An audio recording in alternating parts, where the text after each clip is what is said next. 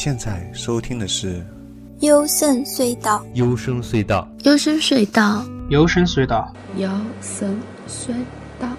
幽深隧道。幽深隧道。幽深隧道。幽深隧道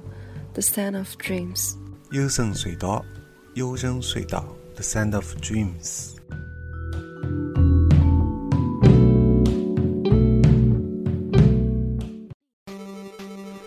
大家好我是高尔基啊。你现在收听的是《幽深隧道》。那么这期节目呢，介绍一下任天堂的 Switch 这个游戏机，作为这个本期节目的专题来评测一下啊。其实网上已经有很多关于 Switch 的一些评测的视频节目啊，但是我这边是一个音频节目。可能没有视频节目更加直观吧，但是我觉得大家听完以后，应该会对大家是不是要买 Switch 呃有一个 有一个参考的意见吧。那么，首先先讲一下 Switch 的缺点，因为我觉得它的缺点挺多的啊。呃，但是我后面会讲优点，把好的东西先放在后面讲吧。缺点首先第一个就是它的价格很贵，呃，它其实 Switch 更像是一个掌机，它虽然也可以放在接到电视上玩，但是呢，呃，它的屏幕比较小，所以它基本上可能很多人会携带比较方便啊，所以它是一更像个掌机。如果以掌机的这个要求来看的话，它的价格是比较贵的，但是因为它有那个接到电视上这个主机的功能，所以这样看的话。如果你以以主机又可以作为主机又可以接到掌机的来看的话，它的价格就可能不是那么贵，但是它的游戏还是很贵。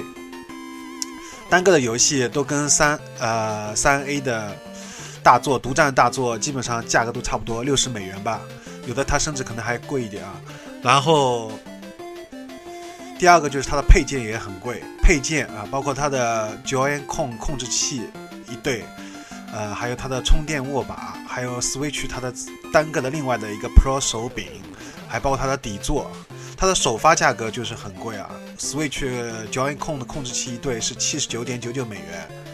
啊，相当于人民币四百多。然后单个的时候左或右就单个的一个控制器就是四十九点九九美元，相当于五十美元，也就是相当于人民币差不多三百块钱。三百块钱基本上就可以买一个 PS4 或者 Xbox 的手柄了。那大家公认的手柄，可能手感最好的，目前，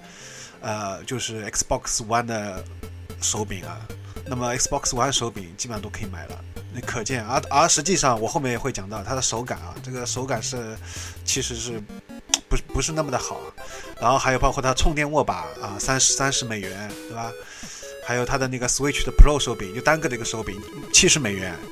啊，卖的这个跟 Xbox One。比 Xbox One 手柄啊差不多了，还有它的 Switch 底座啊，这更贵了，九十美元，九十美元差不多五百多。一个底座其实主要功能就是可以到电视机上面，还给它充电啊。但实际上主要是到电视机对，接到可以投射到电视机这个功能。但是它现在又出了个廉价版啊，廉价版不包括它的一个充一个底座，好像还有一个充电器吧，大概也就赔便宜了。人民币差不多两两三百块人民币，但是这个就很亏了，因为它单独一个底座要卖那么贵，所以说我觉得老任他的算盘，他的算盘算得很好，他绝对不会吃亏，而且还会再赚你一波。你绝对绝对以为好像自己是赚到了，其实都被老任给赚到了，好吧？他早就你能想到，他都想到了。好，接下来呢，再说一个它的缺点。第三个是它的手感，就我前面讲到的，呃，它的触摸手感还是不错，但是大部分时间你很少用到它的触摸啊，都是在用那个它的自带的两个 Joy-Con 的那个手柄。这两个，呃，先说它的那个方向那两个键吧，这两个方向键啊，感觉就是太嫩了，我不知道用嫩是不是个形容词比较合适啊。就是说，你感觉像是一个塑料小玩具那种感觉，比较廉价的塑料小玩具，并没有给你带来像，呃，哪怕你说不像 Xbox One 手柄嘛，至少像 PS4 手柄那种，它没有，因为它本身是可以拆卸下来，所以又放在那个上面，所以它可能做不到那种很有手感那种感觉。大家碰的比较多的就是它这个手感，这个手柄啊。如果你接在这个它的那个掌机上面，就是它的屏幕旁边两个接在上面玩，可能还好一点。但是它又很重，而且它会发烫，时间长了还会发烫，所以一般也很少人这样一只手捧着，也比较累啊。呃，但是如果你把它放到就是桌上吧，就是用它的小屏幕玩吧，又觉得屏幕又太小。当然比手机玩是感觉好多了。诶，所以说如果你只是做一个掌机要求，当然是没问题，非常完美。但是接下来就要说到它的一个续航问题了，对吧？第三、第四个就是续航问题，续航问题也是比较差啊。它一般玩三个小时，可能在这大部分人都必须续航，因为时间太短，不得不就是接在那个充电器上面，一直接着接在上面玩。而且说到充电器，因为它没有针对没有出国行这个东西，它到 Switch 到目前都没有进入到中国，任天堂已经呃从中国十年。禁止游戏，就是发发售主机游戏那个命禁令发了之后啊，这十年以来，就是任天堂再也没有进来过。像前三三年前、四年前吧，PS4 跟那个 Xbox 都有发售了国行，但是任天堂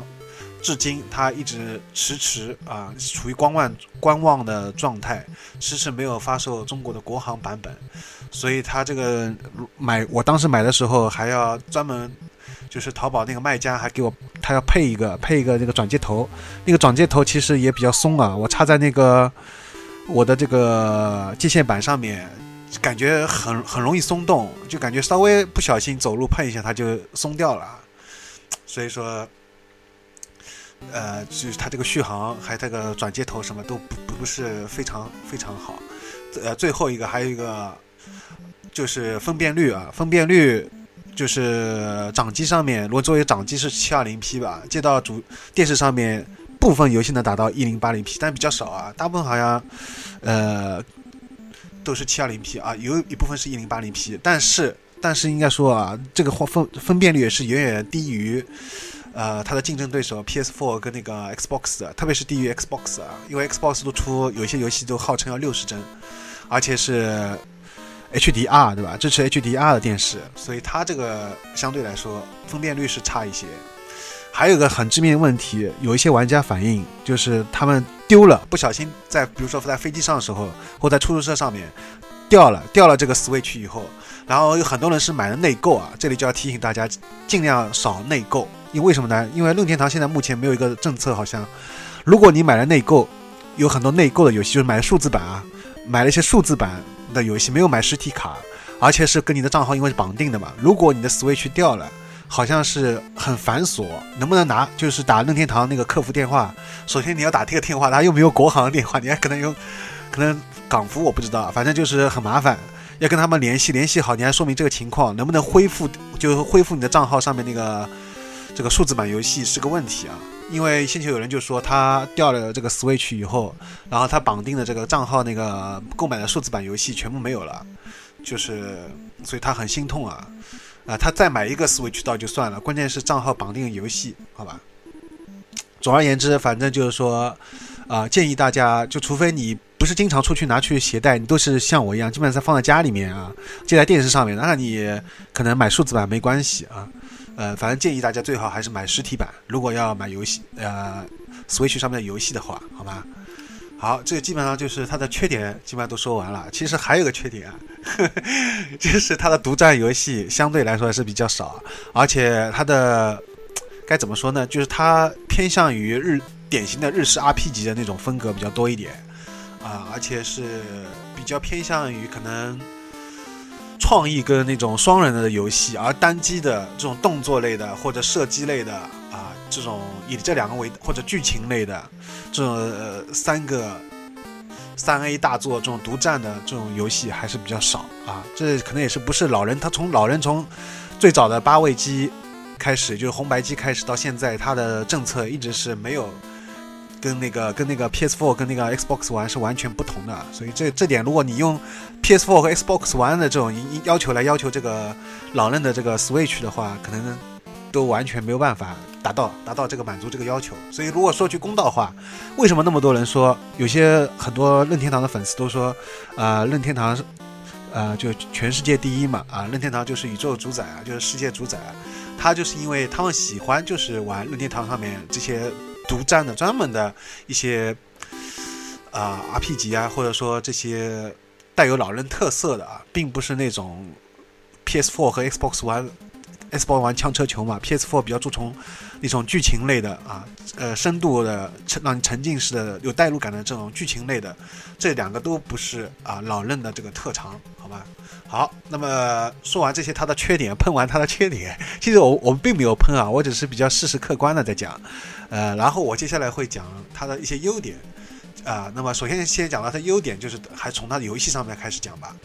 游戏上面先讲，就是它的去年的二零一七年的，呃，前面十大的销量最高的，从一个个开始讲好吧。第一个那就是《塞尔达传说：荒野之息》。其实这一个游戏，啊，很多人基本上应该说，我相信应该是在，特别在中国啊，应该有二分之一的，可能这是很保守，三分之二吧，三分之二的人就是都会为了这一个游戏去买 Switch 啊。这一个应该说的确是它的招牌。呃，而且就是说有这么一句话，就是说如果你不买不玩塞尔达，你买了 Switch 干嘛呢？对吧？这个就是它一个等于第一方的啊最有名的一个游戏。那么我接下来我说一下塞尔达荒野之息我的个人感受吧。我的感受就是说，呃，首先我觉得它的确有很多很创意的玩法啊，是其他呃开放式游戏没有的，比如说像物理啊。它的一些，比如说一个一一把火啊，火系的武器可以让那个烧草地，对吧？然后烧了草地以后会出那个雾气，然后你可以往上飞啊，就这样就是包括还有任何一座山都可以爬上去啊，这在其他的开放式游戏都没有太多了啊。这种包括你打怪的各种方法，各种骚操作的。很多玩家高玩玩呃研究出来的很多很骚的一些操作，但是我想说的是，这些很骚的操作，大对至少我这里又可能又不太好意思说，哎，不是不太好意思，就是可能我没有调查过，但我相信至少有一半一半的玩家，他们都哪怕你看了这个骚操作，你都感觉是对你来说是很难玩的。比如说里面有一个弓箭，弓箭就是它可以有一个就是甩弓。啊，甩弓这个操作，它必须要先发动按，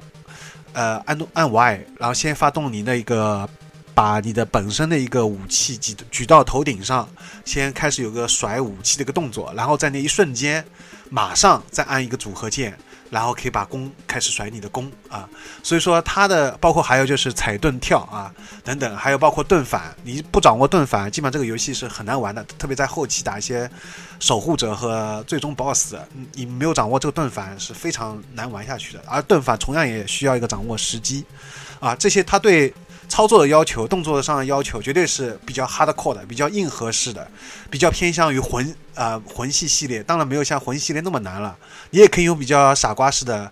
通过不断积累自己的一些武器啊，或者做就打神庙啊，把自己的心跟那个精力给提升，对吧？但是就是你不掌握这些骚操作的话，始终觉得好像你跟玩的游戏跟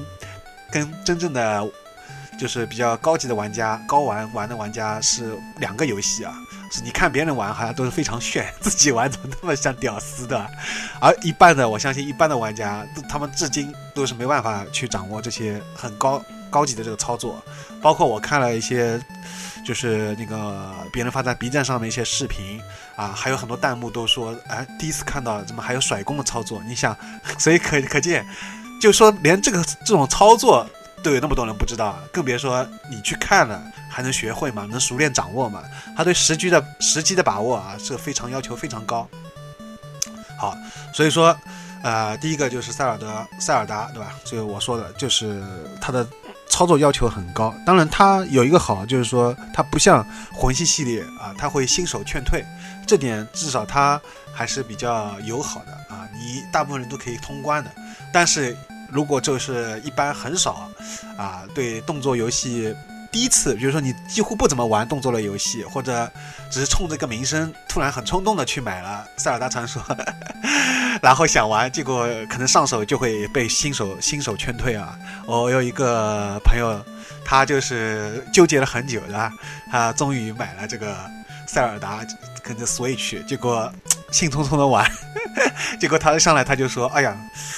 呃，他说做这个做一个任务都觉得很麻烦，而且没有任何指示啊，我我，然后他觉得就跟我抱怨了一堆，然后大概隔隔了一个月，我在过了大将近一个月时间，我问他怎么样了，他说他就是从那次以后再也没有玩，他都借给其他朋友玩了，好吧，所以说可见啊，这个。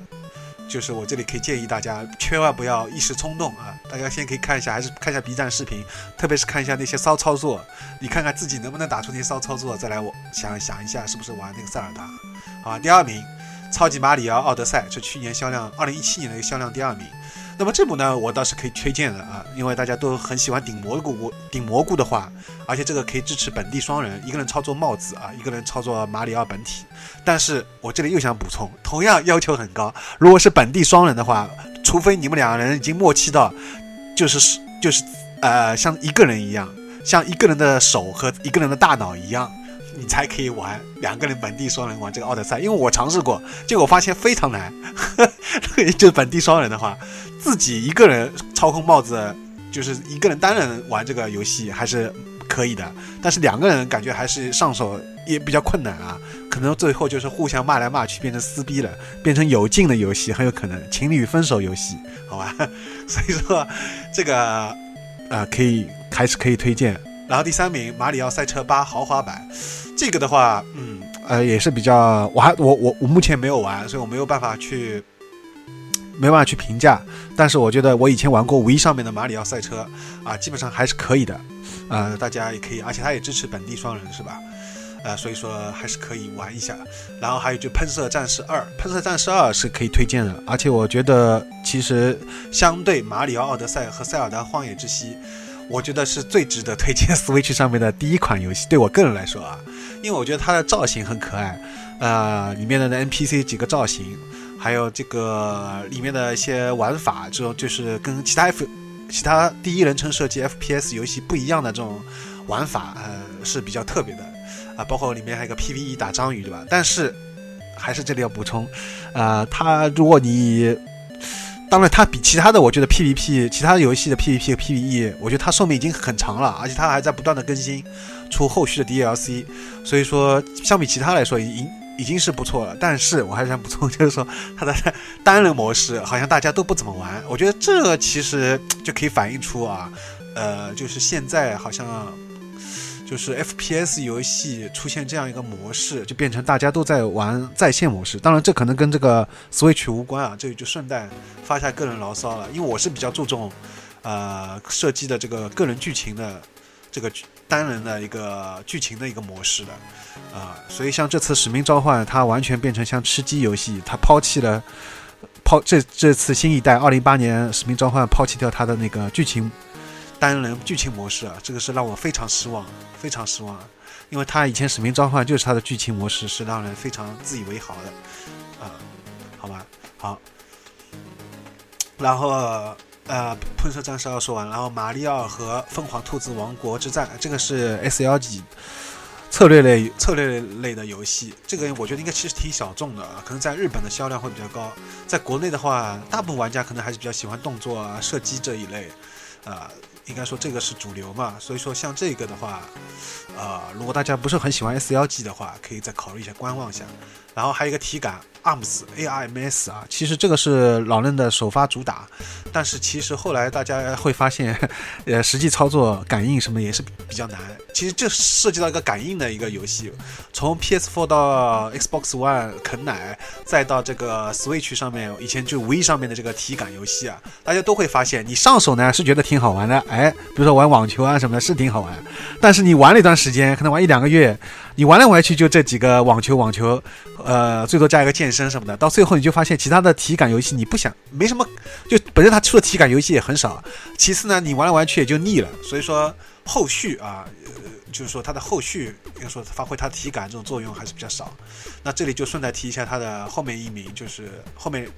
那个一二 Switch 啊，一二 Switch 其实就像那个网上文章讲的一样啊，很多人喷的一样。其实作为它应该是绑定的一个首发游戏，因为这个是很适合多人的嘛，而且可以本地的，它包含了很多迷你小游戏，特别适合在派对上玩。但是它就是不绑定啊，老任真的是非常抠，我我。这三相对三另外两家，呃，我微软和那个索尼来说啊，任天堂绝对是最抠的，好吗？我前面已经说过，它的游戏贵、配件贵，什么都贵。然后包括它这里也是，明明可以作为首发绑定，它都不做啊。呃，他没有他，或者说从他另一面来说，也可以说出他的自信嘛。他觉得我不需要通过其他这些呃价格上面的优优惠方式或者绑定促销，跟那个游戏绑定那个主机作为一个什么首发修优惠啊这种，我都不需要，不需要这些优惠东西。我我老子的价格就是最贵，但是照样可以有销量，好吗？所以他的确有这方面底气，因为他的东西的确不一样，所以它的销量也很高。二零一七年的它销量已经远超 Xbox One 的，呃，应该是两年还是三年来的所有的销量啊！它一年的销量已经都快追上，啊，已经赶超超过了微软啊！所以这从它首发微软首发这以来，三年多四年多的一个整体的一个销量都被都被那个任天堂这个 Switch 给超过了，好吗？所以说还是的确有它牛的地方。但是又要说到，为什么他这次会那么牛呢？因为之前的上一代的 Wii U 它失败了，所以他失败了以后，呃，经过自己的一个反思啊，这次终于拿出这个 Switch，所以说好像都有这样一个波折。然后再看到那个这里顺带提一下，微软也是这个问题，微软就是这这次那个它的独占游戏太少，导致虽然它硬件一直很强，所以它现在已经技能点都点歪了，微软技能点已经点歪了。游戏独占游戏是王道，乐三大主机之拼，拼的当然硬件也很重要，但是最关键还是游戏，独占游戏，而且一定要在你这个平台上玩的独占的游戏，这个是王道，不然人家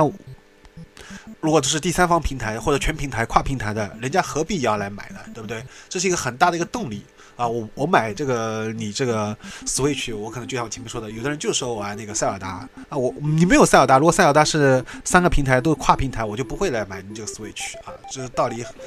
就是这个道理。所以这次微软在 Xbox One 这次也是他已经败。完全败给了 PS4，然后就是去年又败给了这个 Switch 了，销量非常惨淡。在日本的去年一年的 Xbox One 销量，我看了一下，好像只有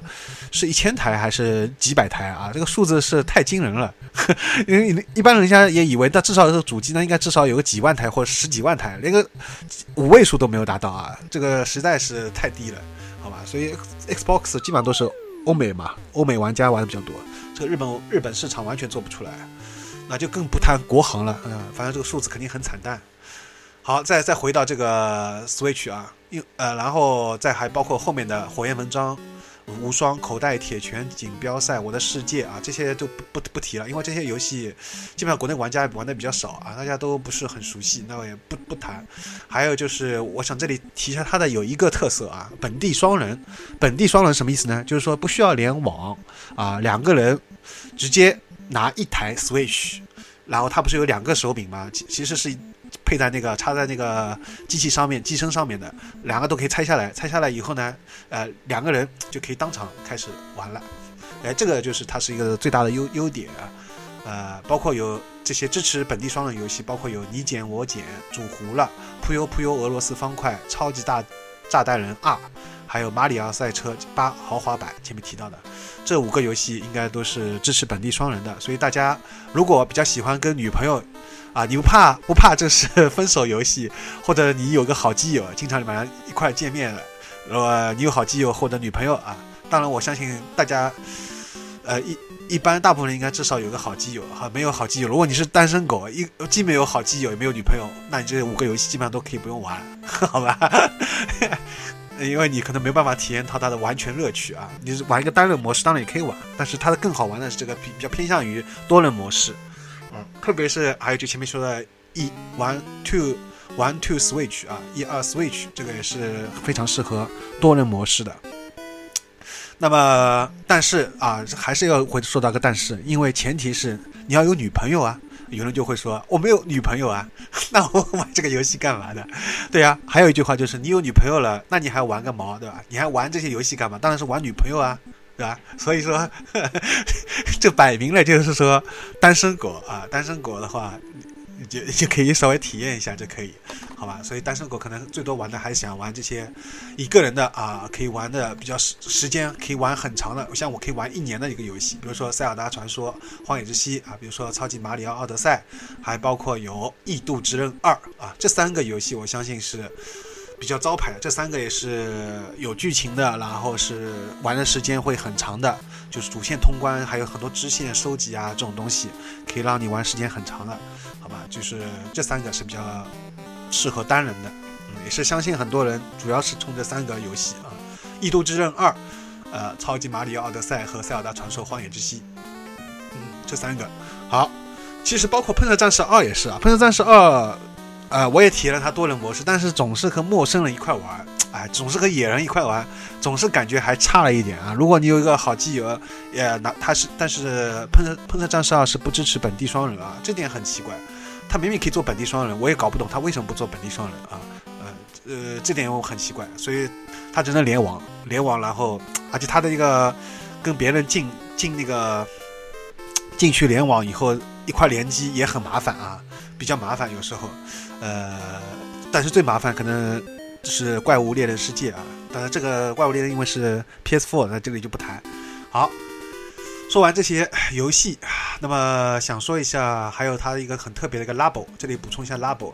Labo 的话呢，我至今没有买啊。呃，我为什么为什么没有买？因为我觉得这个东西，首先它对你的，它最大的乐趣在于它就是过程制作的一个过程。他把你做完了以后呢，后面。特别是一个钢钢琴啊，这是他最大的卖点。钢琴嘛，呃钢琴这个游戏里面，它后面有一个需要一个编程，而编程这个东西，我看了一下教程，都觉得非常非常非常复杂。这个编程需要你一点专业知识啊，呃。不仅要对音乐的这个专业知识，还要对这个本身这个程序编程、游戏编程的这个知识。所以普通人的话，估计就是把这个东西全部拼好了，然后可能玩个新鲜感，玩个一两个小时、两三小时，可能就放在那边就吃灰了。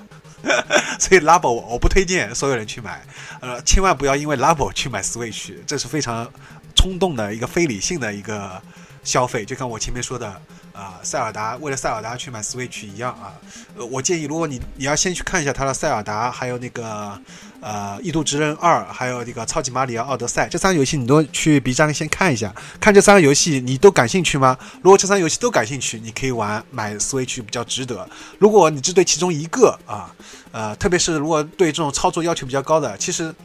异度之刃二啊，同样也是操作要求非常高，而且它地图好像显示也是非常。不是很友好啊，它前期的一个过程就适应那个过程，啊都是非常繁琐而且时间很长的。但是这可能也是这个游戏的魅力吧，呃，可能它任天堂的这个游戏的，你可以说你可以说它是缺缺点，就像那个魂系游戏一样，黑暗之暗黑暗之魂游戏一样，你也可以说他这个是他的一个优点，对吧？有些人就喜欢这个受难，有些人就喜欢受苦啊，他就觉得这个东西。上手就是很难，我没关系，我慢慢研究，慢慢琢磨了，到最后变成个大神，操作上很很牛很骚，他就觉得很开心，对吧？他就这种征服的过程有这种成就感。那么这种人的话，我觉得你是可以去买，没绝对没问题。但是如果你只是一个平时不怎么玩游戏，然后一看哇，这个好像，然后自己其实在这方面又没有毅力研究这种这种就是研究一直去研究它，只是一种冲动的话，真的你可能买过来就吃灰了。啊，你买过来以后就像我一样，我去年玩了那个，呃，那个那个什么，超级马马里奥奥德赛跟喷射战士二，我我只玩了这两个游戏，然后我就吃灰到现在，到今年我才终于买一下塞尔达传说荒野之息，然后发现这种骚操作的确很难，然后这，呃，所以说真的就是它的性价比，如果这样说的话，非常。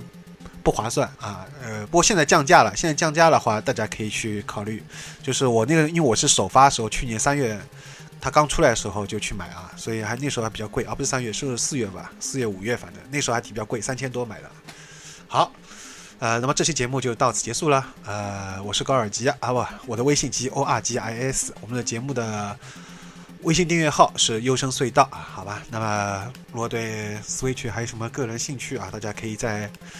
跟我联系，好吧，好，再见啊，拜拜。